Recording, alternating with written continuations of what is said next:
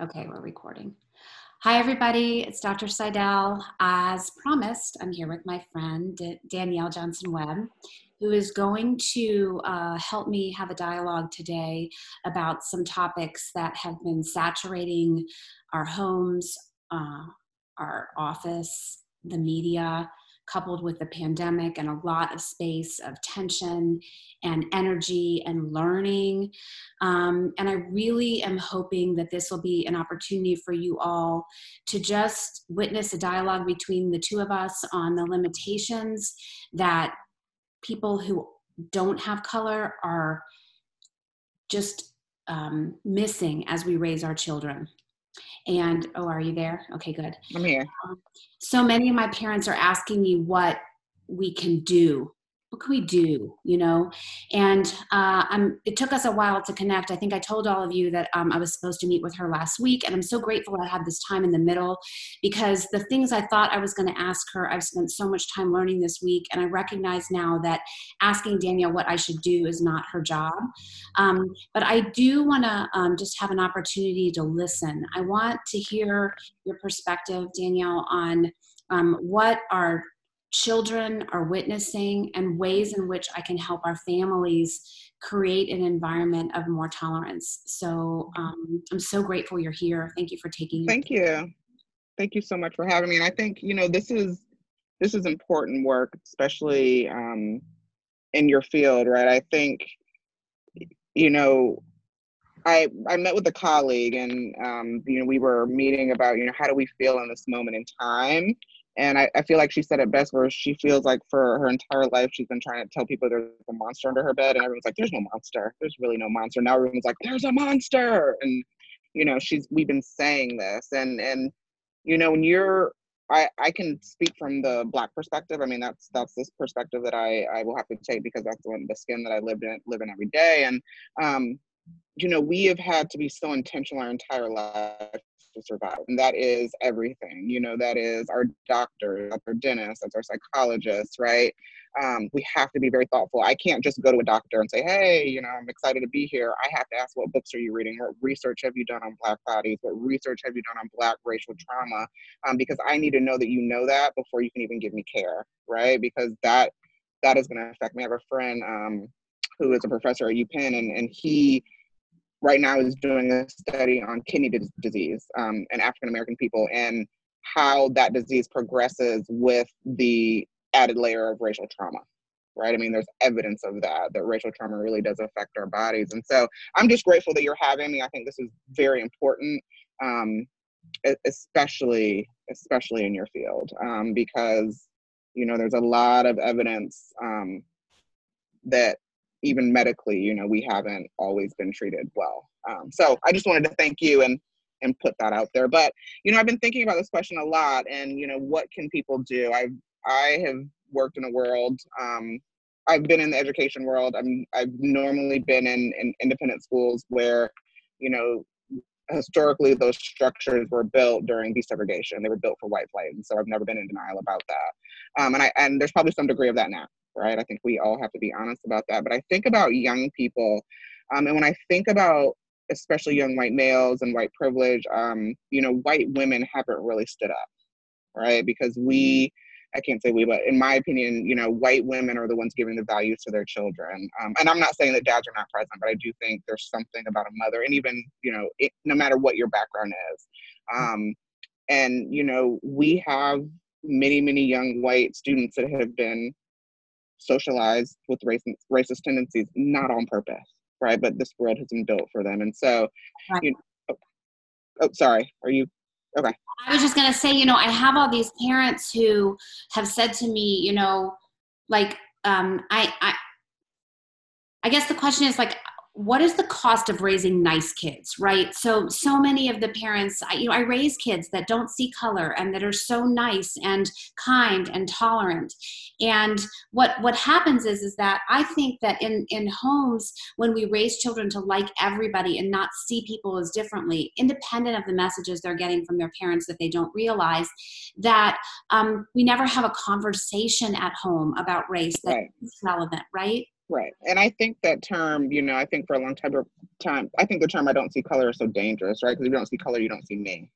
Right. I think that's what that's what you're speaking about. That you know, what is kindness? Kindness is seeing people. Kindness is recognizing people's differences and respecting those differences. And if we act like there are none, then who do they grow up to be when they're older, right? It's this this feeling of oh, slavery's over, right? We we don't see color. We like everyone, so you have no. Right. There's been no harm committed against you, and so I think that's that's incredibly dangerous. I have a set of friends, um, white friends, who are raising um, young white boys, and they've been intentional since the moment they were born. Um, they're intentional about the newspapers that come in their house, the books that come in their house, what their kids are able to see on TV, um, and really having a discussion about race early. Um, a, a friend of mine, her son is in a local preschool, and they were intentional about the preschool. And yes, they're three, but they had an entire talk about Black Lives Matter. And he came home at three at the dinner table talking about Black Lives Matter and white privilege and you can start that young right? Mm-hmm. We i also think that you can start consent culture that young right? What does consent mean? We can we should be starting that at one 18 months right?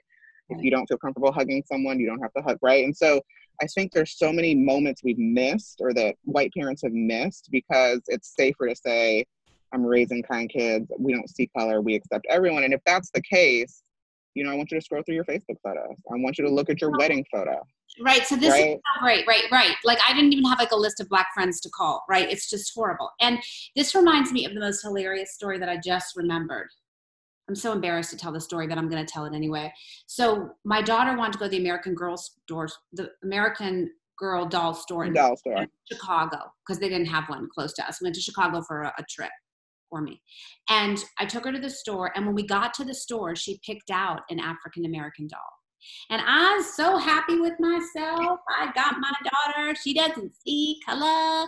And I just realized this very moment that um, I didn't take that as an opportunity to teach her, right? When you look at the books that are in your home as a young parent, are your books all white? Are they colored? Are they faith are they faith dimensions? You know, like is there a place in your home for your children to learn outside, you know, you have to be intentional with that, right? Absolutely. You have to be intentional about it. I mean, everything, right? I, th- I think I said, you know, the movies they watch, the magazines they read, the books they read. And if, you know, they're never learning about people outside of whiteness, right? I think that's a problem. I think also historically, we've never talked about whiteness as a race. I think that's a mistake, right? Like, white people are allowed to be allies.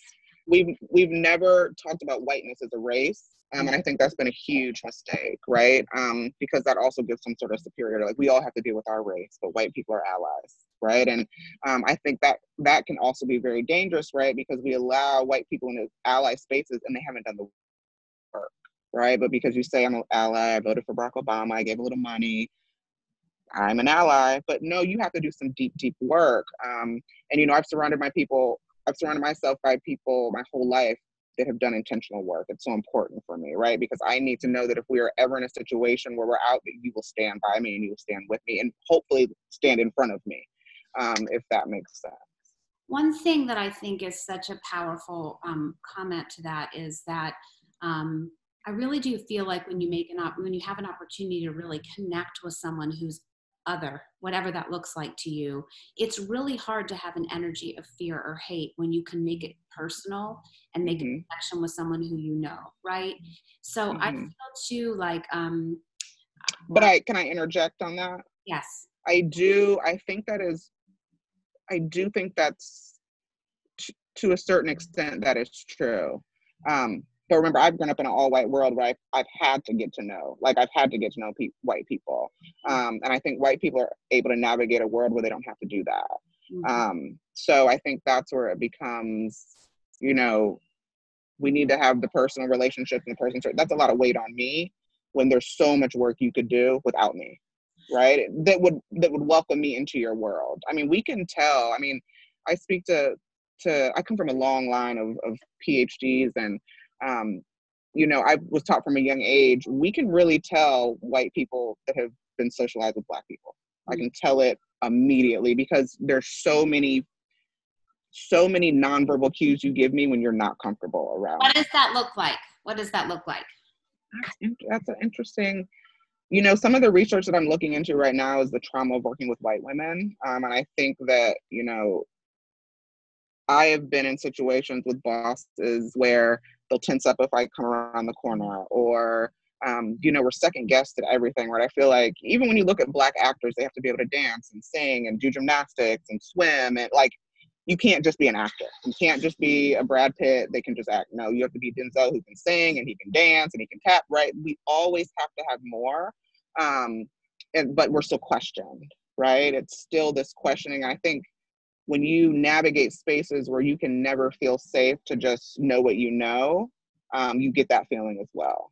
If that makes sense what do you notice in the children you work with um, in your career and how that um, manifests? Like I, I think there's this thought that you know that that anti-racism is is taught that racism is taught that creating an environment begins just from the very beginning that you discussed. But i just wonder what that starts to look like in children as they age and how um, how parents can be intentional about um, I don't really know what my question is. I guess I'm not asking it really well. I just want to know like what it's like for the kids that you see in elementary school and in middle school and in high school, what it's like for them so that my parents who think um, their kids are being really tolerant or they are um, or they're teaching them just to be kind to everyone, what are they not seeing from the lens of our, our black children?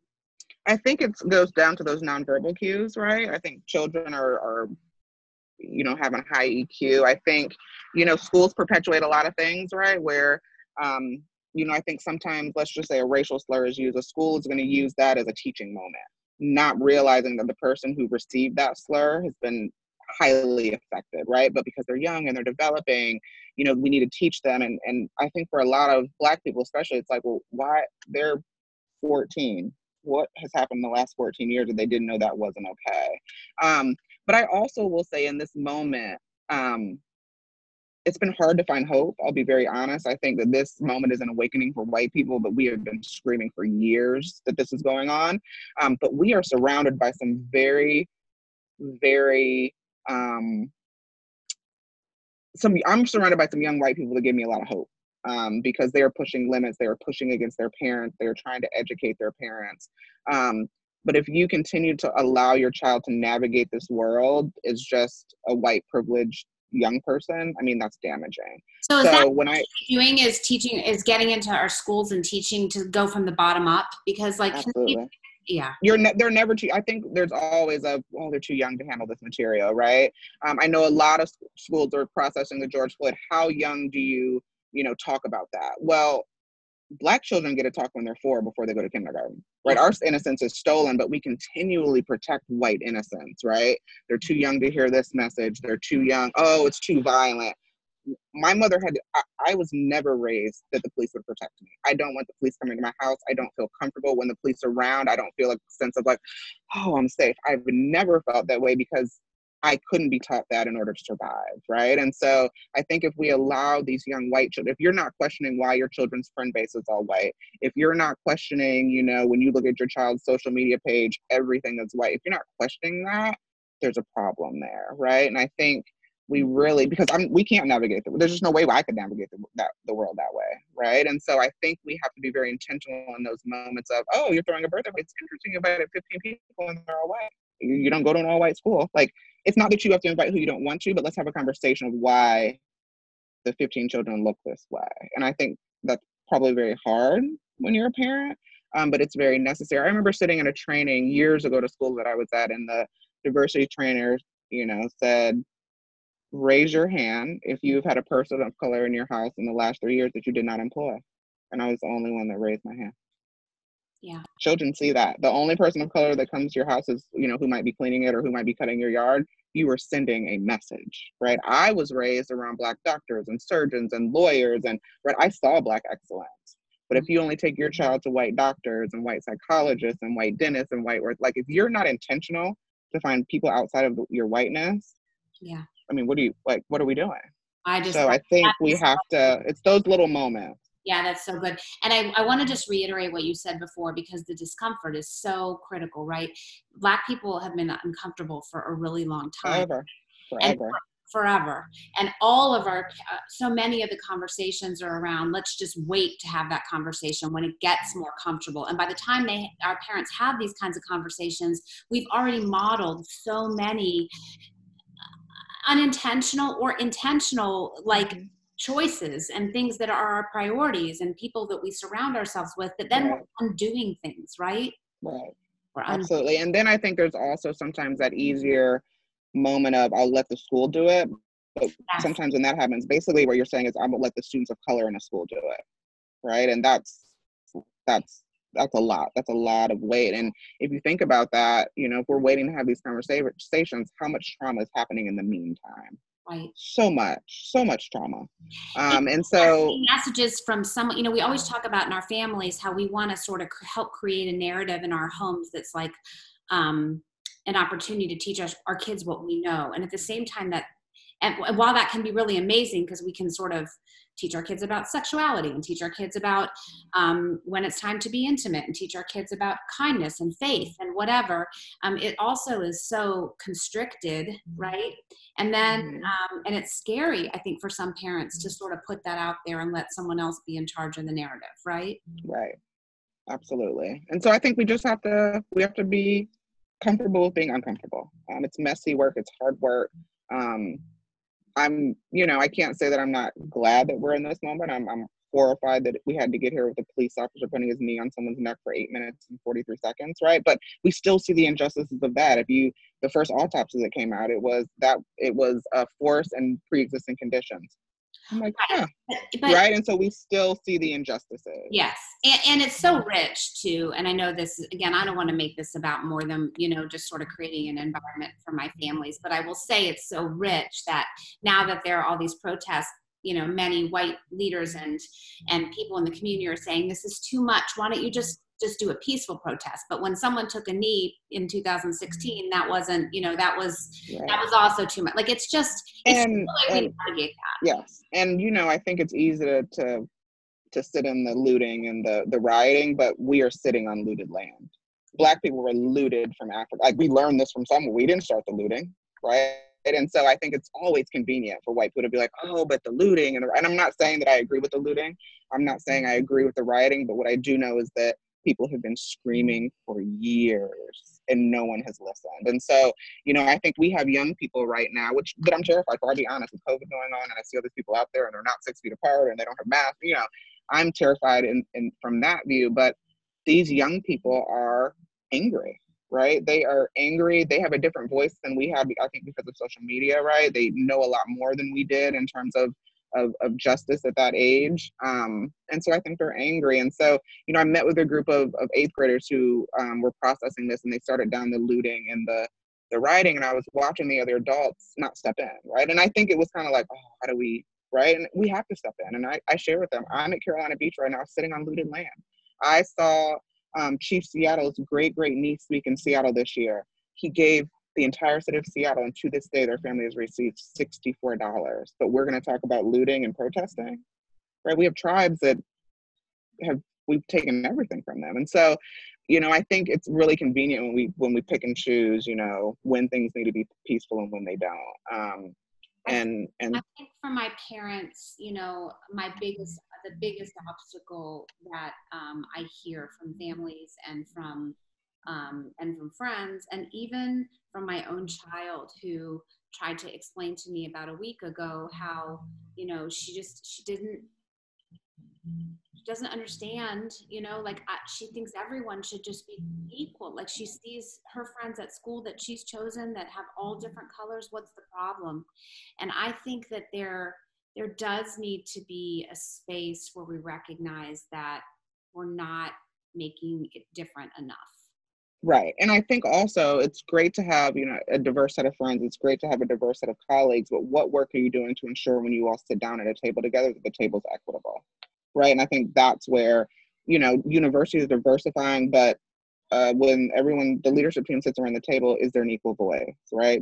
Is there an equitable voice? And I think that is, to me, the most important. You can, I say all the time, right? You could, you could have children, you could adopt children that are of a different race. If you haven't done any anti-racist work, doesn't mean you're you know, not anti-racist because you adopted two young children that are of a different race than you, right? You still have to do the work what are you talk what are you telling the students that you work with are you just in a space of listening to their pain or their or where they are like what are you telling students when you are the school or when you are exposed to them from a leadership standpoint mm-hmm. when their environments at home um, are confusing for them have you had that conversation so I've, I've had it in multiple schools that I've been in. I do feel fortunate of the school that I'm in right now because I do think um, we have a, a, set of very forward thinking young people, um, a large group of them. I'm not saying that there's still not a lot of work to be done. Um, but right now, you know, my my energy right now is on the black and brown students and really, yes, listening, listening to that pain.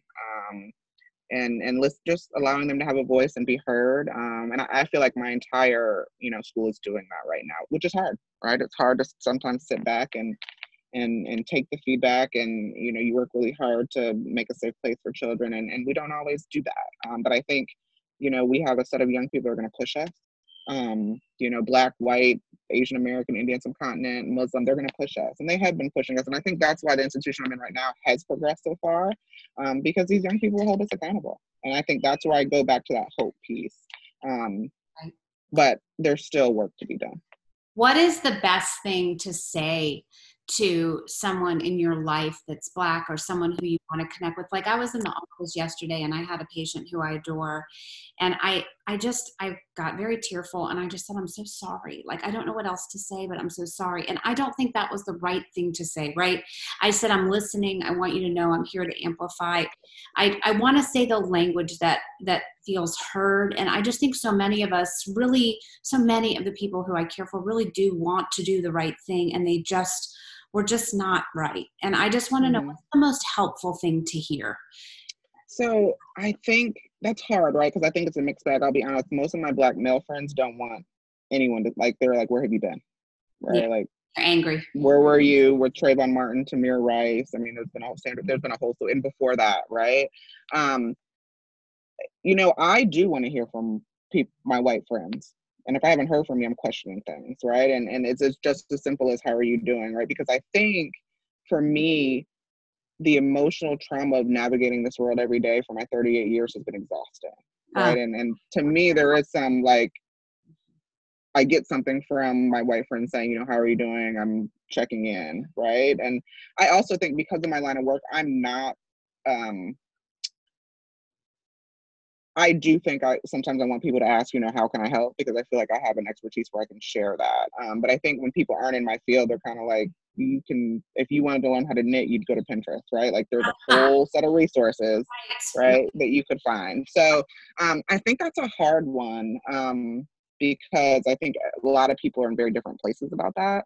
Um, but for me personally, you know, I do want people to check in. And if you're not, right, I'm wondering, where, where are you? So uh, here's the thing I, I don't think everyone's going to get everything right. I don't think everything you say is always going to be right. And, and because people need different things. Um, but as simple as what do you, what do you need from me? Yeah. Right.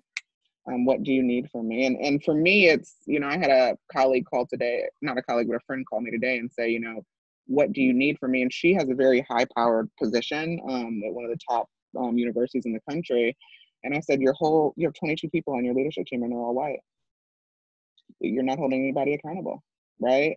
One of the top institutions in the world that is spending tons of money to bring in diverse students, 22 people that sit on leadership team are white. And, and you are discussing this and figuring out how to communicate. How are you doing that if you don't have any people of color sitting around that table? So for me, um, if you are in a privileged position, you have the power to hire people. And I walk into your place of business and it's all white, that's telling me a story, right? And so to me, like do that. I start with what you can affect change on. Um, use your privilege to call your colleagues out when you see things aren't going right. Um, you know, and demanding. If you if you run a business, you know, I have a friend who does consulting work, and she's working with. Um, she's getting a phone call. Honest, three weeks ago, there was no money for for her in terms of racial equity work, and now there's a ton of money available.